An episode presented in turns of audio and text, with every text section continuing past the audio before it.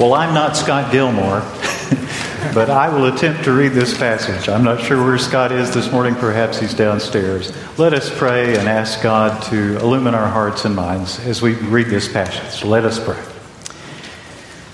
Heavenly Father, we pause now in our worship to turn to this, your holy inspired word, that you have taught many over the centuries, indeed over the millennia, to put to pen and to papyrus and skin and to metal and other materials as well, so that it might be passed down through the ages to us this day. We thank you for this word. And be with us now as we read and attempt to understand all the meaning that is packed therein for us this morning. In Christ's name we ask it. Amen. Amen. Listen now to the word of the Lord, Psalm 111, found on page 646 of your Pew Bible. Praise the Lord. I will give thanks to the Lord with my whole heart, in the company of the upright, in the congregation. Great are the works of the Lord, studied by all who delight in them. Full of splendor and majesty is his work, and his righteousness endures forever. He has caused his wondrous works to be remembered. The Lord is gracious and merciful. He provides food for those who fear him. He remembers his covenant forever. He has shown his people the power of his works in giving them the inheritance of the nations. The works of his hands are faithful and just. All his precepts are trustworthy. They are established forever and ever, to be performed with faithfulness and uprightness. He sent redemption to his people. He has commanded his covenant forever. Holy and awesome is his name. The fear of the Lord is the beginning of wisdom. All those who practice it have a good understanding. His praise endures forever. Thanks be to God for this reading from His holy word. Amen. Well, would you turn with me in your Bibles to Luke 5? We're going to be starting in verse 17. That's page 1095 in your Pew Bible. Uh, you know, sometimes you start reading a passage in Scripture and uh, it doesn't you think you understand it, and then something happens and you don't quite get it. And uh, that's, that's kind of like our, our passage today. It doesn't, doesn't all make sense until we get to the end of it. You know, it's like the rosebud in Citizen Kane or signs where, where the wife is, as she's dying, she's saying all these things that don't make sense. Or when I tell you that I stabbed somebody once, none of that's going to make sense to you until we get to the end of the story. Uh, I will tell you more about when I stabbed someone, but um, Go ahead and open your Bibles to Luke 5, starting in verse 17, and we're going to go from there. But before we do, let's pray. Heavenly Father, would you use your word to work in our hearts? Holy Spirit, uh, change us and cause us to be more like Jesus Christ. In Jesus' name we pray. Amen. So the story opens in Luke chapter 5. Jesus has already gone around. He's been doing some, some healing. He's been casting out demons. He's been teaching the people. And so here we have it in verse 17. We start. On one of those days, as he was teaching, Pharisees and teachers of the law were sitting there, who had come from every village of Galilee and Judea and from Jerusalem. And the power of the Lord was with him to heal. So, already to start, we see Jesus. He's doing the, the thing that he, he already has been doing a lot, sitting down, teaching the people. People would come from all over to hear him because he could teach with authority. When Jesus said, This is what it means, that's what it meant. He knew. Not like the scribes and the Pharisees and the teachers of the law, who so often would have to say, Well, I think it might be this or it could be that. And they're arguing about it all the time. So people would come to hear someone teach with authority. But he also would often have uh, his teachings accompanied by miraculous healing or uh, freeing people from demonic possession. So if you had someone that you loved who was sick, you would take them as far as you had to to get them in front of Jesus. Well, the text kind of sets us up to see something like that happen. It says right there, and the power of the Lord was with him to heal. So, what do we expect to see happen next? We expect somebody's going to come and Jesus is going to heal him. So, look further, verse 18. And behold, some men were bringing on a bed a man who was paralyzed. And they were seeking to bring him in and lay him before Jesus, which is confirming what we're already thinking. He's going to heal him. But finding no way to bring him in because of the crowd, they went up on the roof and let him down with his bed through the tiles into the midst before Jesus. So now we see, here comes, kind of like we expected. Here comes this man who's paralyzed, and his friends are bringing him. Doesn't say how he was paralyzed, doesn't say how long he was paralyzed, it doesn't tell us how many friends are there or why they want so desperately for him to be healed. But I got to tell you, that's the kind of friendship I think that I want to have, where my friends are going to stop at nothing to get me in front of Jesus and to where I trust them with my life. Well, at this point, Jesus is teaching in a house rather than a synagogue. And so he's in the house, and the roofs were, were built a little differently. You could pull stuff away. And so uh, the paralyzed man's friends, seeing that there's no way to get him in there, you've heard the story, I'm sure, they, they go up to the top, they begin to take things away. Now, I bet if I were him, I'd be a little nervous. You're taking me to the roof? You remember I can't jump down there, right? No, no, no, no, no, that's fine. We brought a rope. A rope? No way. But he trusts them anyway. And they start to peel away the layers. Now, if you're in there, I'm sure it was making a lot of noise. I'm sure you could hear them as they started to peel away the layers of the roof, as the dust started to fall down and scatter, in the, scatter the light. I don't know what people were thinking. And maybe Jesus stopped teaching. Maybe he watched. I don't know. But people were probably confused until they see this man who's paralyzed, lowered down with a rope and set right in front of Jesus. And when that happens, you all know why he's there. It's as if to say, Jesus, heal this man. We already expect it. And then we read what comes next.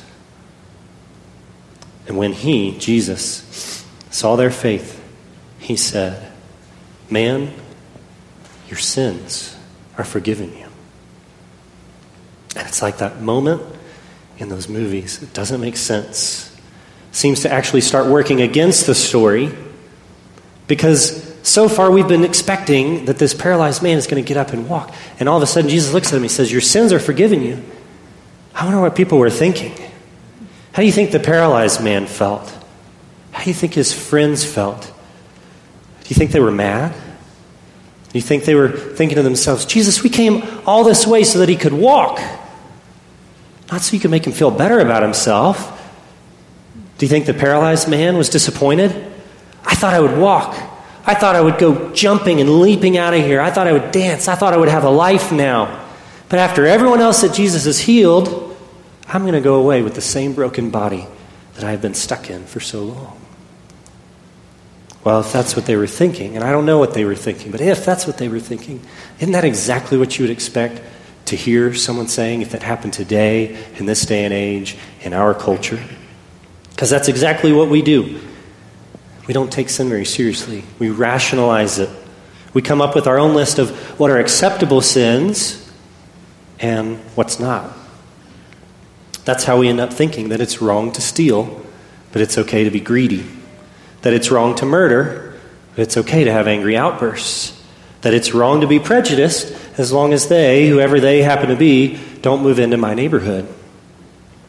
But if we don't acknowledge sin as sin, then how can we know it's forgiven?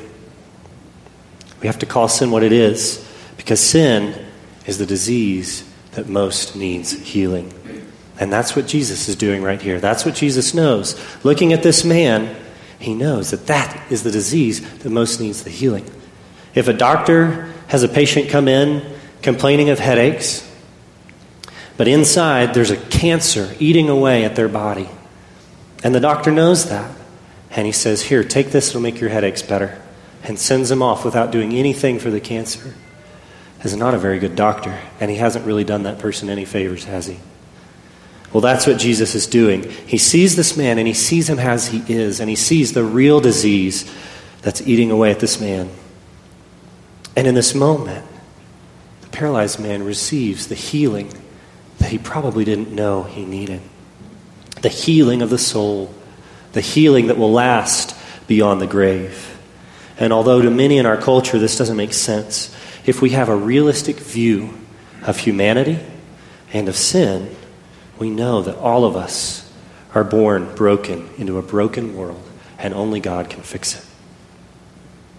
How about you? What have you done or failed to do that you know grieves God? What have you done or failed to do that you need to hear Jesus say, Friend, your sins are forgiven? But you know, when I read this story, do you know who I tend to identify with? It's obviously not Jesus. I can't heal anybody. Uh, sometimes it's the friends because I can rational, rationalize sin like anyone else. But no, when I read this story, I tend to identify with the Pharisees. Look at verse 21. And the Pharisees and the teachers of the law began thinking to themselves, Who is this fellow who speaks blasphemy? Who can forgive sins but God alone? Well, now they're, they're actually half right. Although Jesus isn't speaking blasphemy, only God can forgive sins. He holds in his hands the law and the order of the universe. And when we sin, although our sin will probably affect someone else, the Bible says that ultimately when we sin, we are rebelling against God and his law. And only he has the authority to pardon us. And so the Pharisees look at Jesus and they say, You can't forgive his sins. That's blasphemy. And they doubt his authority to forgive. They don't believe he has the ability. They don't think he can. And that's why sometimes I find myself identifying with the Pharisees. Because even though I know in my mind, I know that Jesus is Lord, sometimes I look at my life and I think, God, you could never forgive that, really. You could never forgive that, could you? When I was in middle school, uh, and living in Waco, Texas, we, uh, I had a, a, friend lived across the street. He was a neighbor. We're walking along. We're uh, don't ask why we were rolling a tire down the road. I really don't know. I don't know how we got a tire. I don't know why we were rolling it through the neighborhood. I don't remember why we were arguing. I don't remember why I was such a weird kid. I used to always carry like two or three knives on me. I don't think my parents knew, but they're going to be downstairs, so they'll find out if they didn't know. Um, and I was mad, and I, I, he's rolling the tire, and I thought, I'm just going to stab that tire, put my knife right through it. I don't know if it was a point of emphasis or what, but his hand got in the way. That's when I stabbed somebody. And pulled the knife back. We looked at each other. He looked at me, and I'm looking at him like, I can't believe what just happened. And then he realized what just happened. He starts crying. I'm crying. And he goes running off. I'm like, I got like one minute or less to get out of here. so I started running. I took off. There were some woods uh, over in that, that neighborhood just had a road going through them, no, you know, no houses or anything. And I ran off into the woods. And guys, in my middle school, hyper emotional, not thinking realistically about anything mind, I thought, this is it. I'm done. It's over. Nobody could ever forgive me. I'm going to get grounded, or I'm going to get killed, or I'm going to go to prison. I don't know what I don't know what happens in all this, but I'm done. And thankfully, I was too much of a chicken because at that moment I wanted to die. I had a knife. I was a chicken, and so I was like, there are rattlesnakes out here somewhere, I'm sure. I'll just find a snake. I'll get bit. Then I won't have to go through all this. But I thought, nobody, nobody can ever forgive me for what I've done. Ryan can't forgive me. His parents can't forgive me. My goodness, my parents can't forgive me. Until my mom heard me crying. And she was walking on that road, and she came and found me, and she grabbed me, and she loved me. And she forgave me. There were a lot of consequences to what I did, but she forgave me. But we all do that. We all look at our lives. We see something we've done and we think, oh, Lord, you could never forgive that. When in reality, He can. See, and Jesus showed it here, and He showed that that thing that we really need, forgiveness, Jesus doesn't always heal the way we want him to. He doesn't always heal the way we expect him to. But forgiveness, healing of our sin, that is available immediately. Anytime, anywhere, for anyone. You can have it. You can have that healing from Jesus. And when He forgives, He truly forgives. It's real.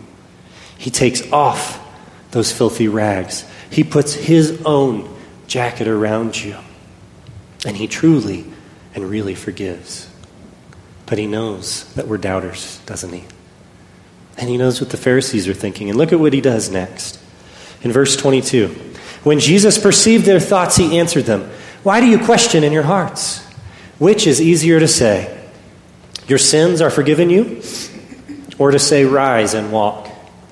But that you may know that the Son of Man has authority on earth to forgive sins, he said to the man who was paralyzed, I say to you, Rise, pick up your bed, and go home. He knows we doubt. He knows we're weak. He knows what the people in that room are thinking. It's easy to say, Your sins are forgiven, but are they really forgiven? and Jesus says, Let me show you what kind of power I have. Get up, take your mat, and walk. And he does. And he says, I want you to know I have the power to do this. And you know what? He did the same thing, greater, later on. See, we doubt. We doubt that he can forgive us. We don't always believe it. But then he went to the cross. And then he showed us an empty tomb. And he gave the greatest sign that this world has ever seen to show us that the Son of Man has the power and the authority to forgive sins. And you know what that means? If you believe in the cross, you have to believe in his forgiveness. If you're going to doubt the cross, you have to doubt his forgiveness. But I think sometimes, I think sometimes we don't want that forgiveness. We don't really want to accept it. Because if Jesus can go and he can die and he can take what we deserve and then he can rise again from the grave, he can ask us to do anything. And he does. Because now that we've been forgiven, we have to forgive. Do you remember that part in the Lord's Prayer? Forgive us our debts as we forgive our debtors. Well, in Matthew, do you know what Jesus says right after that? He says, If you forgive other people when they sin against you, your heavenly Father will also forgive you. But if you do not forgive others their sins, your Father will not forgive your sins. In Colossians, it says, Bear with each other, forgive one another. If any of you has a grievance against someone, forgive as the Lord forgave you. There is something about accepting the forgiveness of Christ that means now we have to do the same. That's the call on us. That's the response that we have to make to the sacrifice that Jesus has made is now we are expected to go and live as he did, to go and forgive as he forgave. But what does that forgiveness look like? I heard the story of a man named Jameel McGee and Andrew Collins. Andrew Collins is the one on your right. Andrew Collins was a cop. And he woke up one day and he said, I'm going to get another drug bust today. And so he went out and he found someone and he got a drug bust. Only problem is there weren't any drugs there. And so Jameel, the man on the left, ended up in prison for four years. He lost everything.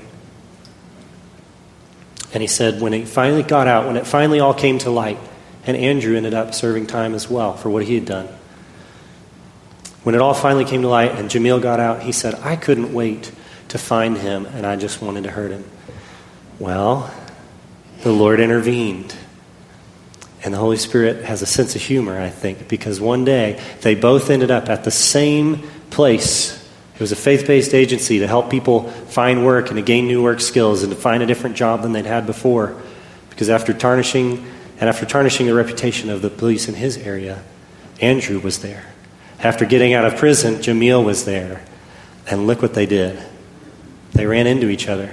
And Andrew looked at him and he said, I have no explanation, except I have to tell you that I'm sorry. And what I did was wrong. And Jameel looked at him and he said, I forgive you. And now they go around telling people about this forgiveness and this reconciliation that's happened. But do you know why? Because they're both Christians. And they both look at the gospel and Jameel looked at the gospel and he sees, Forgive as the Lord forgave you. He says, I have to forgive him. And now these guys are best friends. Forgive as the Lord forgave you. But we lose sight of the cross because we're too focused on what someone else has done to hurt us, and we refuse to let it go. And so you might be thinking, You don't know what she did to me. She was my sister and she betrayed me. Look at Jesus on the cross, dying for those who betrayed him. Or you might be thinking, I can't forgive them. They took the promotion that I deserve. Look at Jesus on the cross, dying for those who so often take the glory that he deserves. You might be thinking, but he was my dad, and he abandoned me. Look at Jesus on the cross, dying for those who abandon him. We have to forgive. Have you suffered abuse? Have you been bullied? Have you been betrayed? We have to forgive. Maybe it's just the day in, day in irritation of living with each other and of being in relationship with each other. We have to forgive. Doesn't mean you allow yourself to keep getting hurt or abused again and again. If you're in an abusive relationship, get out. But you will have to do the hard work of forgiveness. That in your heart, we will all have to begin that process of letting go of the anger, letting go of the desire to make someone feel what we felt, letting go of the desire to go hurt somebody because of what they've done. Let the Lord be the judge. Your forgiveness might need a face to face interaction. Maybe you need to write a letter, but probably don't send it. But get, get that out there. Name it. Maybe you need to work through something with a counselor who'll be in confidence. But you have to forgive as the Lord forgave us. It's not a request. I wish it was. It's not a request, it's a command. But it's a command that Jesus himself obeyed. It's a command that he modeled for us, and he infused it with power, with resurrection power, when he forgave everyone who put him on a cross. Jesus forgives you. He forgives you. And he gave you a sign a cross and an empty tomb.